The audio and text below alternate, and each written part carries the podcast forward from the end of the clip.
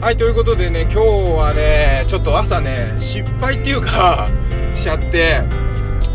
昨日ね、あの、すごいこれ嬉しいことなんですけど、うちの3歳の息子がね、保育園で、お兄さんパンツ履いたって言うんですよ。お兄さんパンツ、ずっとね、おむつだったんですよね。まあ3歳だけど。でも、あの、ほら、無理にね、パンツ履きなさいと言ってもしょうがないから自然にほら興味を示してねトイレに行けばいいなと思ってあの保育園でもそういう教育なんでね。特に誰もあの早くおむつやめてパンツ履きなっていうことも言わなくて。で自らね履いたっていう。それで一日昨日履いてたって言って。それでやっぱりさ初めてだからあのお昼寝でおねしょしちゃったんでね。お布団をママ持って帰ってきてさ。で今朝お布団を朝持ってくのってママ自転車だからうちのね。あで今日ちょっと雨降りでしょ？だから車持ってくわけですよ。でそれいつも月曜日やることなの。月曜日やることなんだけど今日木曜日じゃないですか。うわ朝どうしても昨日の夜よし明日お布団あるからちょっと早く起きなきゃあの保育園呼んなきゃいけないから早く起きなきゃっつってで早く起きれなかったわけですよ。それで起きてふと子供の、あのー食事の給食のねメニュー見たんですよ。でなんで給食のメニュー見るかあの卵アレルギーがあってあの卵とあとねピーナッツは除去してるんですけどその時は代わりの品を持ってくんですよね。あの出すか出さないかなんであの給食ってね東京はオール・オア・ナッシングっていうかだからあの卵っぽいものが出るときはあの持ってくんですよ。で持ってかなきゃいけないんですよね。でそれが朝見たらイカのソイネーズ焼きって書いてあったわけ。イカ？名誉イカなんかって思っていやどうしようと思ってパッて冷蔵庫開けたらあのこんにゃくがこんにゃくあったんですよこんにゃく。でこれだと思ってあのーこんにゃくの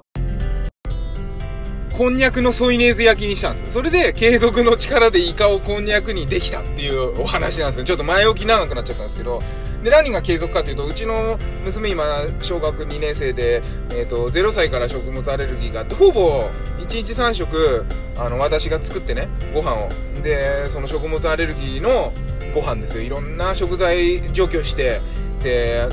ね、油の原材料とかその調味料の原材料まで調べてねやるんですけどそれやり続けてきててもう朝いつもツイッターで朝のルーティン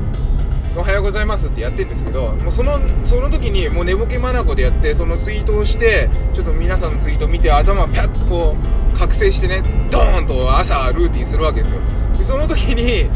その時にも気づいてなかったから今日のね朝のルーティンでツイッターの方見てもらえば分かるんですけどあの書いてないの。あの 給食の代替品持ってくって書いてないの。でも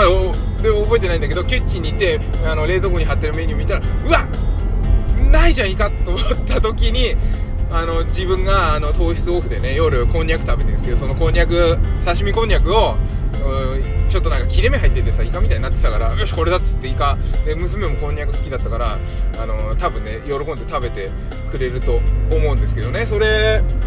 ができたのもね継続が力なんだなっていうふうに思ったんですよ。最初の頃は食物アレルギーがあって7種類も食べれない食材があると何作るんだよみたいな風にどんなに料理が得意でも思うと思うんですけど意外にやればできるもんで逆に今ねあれもこれもこれも食べれちゃうって何作ろうってなっちゃうんですよね。なんかそれも面白いし継続の力ってすごいなと。いつの間にかできちゃっててあのだから努力じゃないんですよね。継続って。ここポイントだと思いますよ。継続って努力じゃない。なんか努力をしている時はまだ乗り越えてないです。何かをね。でもうほらやらなきゃいけない状況じゃないですか。子育てで子供食物アレルギーがたくさんあってもう除去しなきゃいけないっていう状況。これはもう努力とかのレベルの話じゃなくてやらなきゃいけないですよもう。そうなってきててもたまたまま料理が好きだからそんなには抵抗なくできてあのーいろいろ考えたりいろいろ調べたりその時に自分の気持ちとしては努力をしたなんていう気持ちは一切ないし大変だっていう思いも一切ないんですよ。一切ない。ただもうがむしゃらにやってやり続けてあのーもう7年8年だって下の子もねアレルギーあるから同じように食事作っても全然普通普通のことになる。この普通のことになってからの見える景色っていうのがね凄まじく広いしそのこんにゃくがイカに見えちゃうぐらい多様性を持つんですよ。わかりますかね？ちょっとわかりにくいかな？でもなんかそういう感じで実はあなたが今続けていることその中に得意なこととか、えー、誰かの役に立つこととかがあるかもしれないっていう目でちょっと自分を見返してほしいんです。それとあと子供たちが例えばゲームずっとやっててご飯も食べないとかやっぱりそれもゲームも継続じゃないですか。上手くなったら今ねスポーツゲームのスポーツ e スポーツみたいのでお金稼げるかもしれないし生活できる可能性もあるわけだしなんかその継続して子供がやってることはねあの広い心で見守っててあげるっていうのがやっぱこのあの朝のねイカがないこんにゃくだってこの2秒1秒ぐらいで思いついた自分を客観的に見た時にあやっぱりそっか誰にも止められずあのやんなきゃいけないややり続けた結果困難が突然訪れてもだって困難でしょ？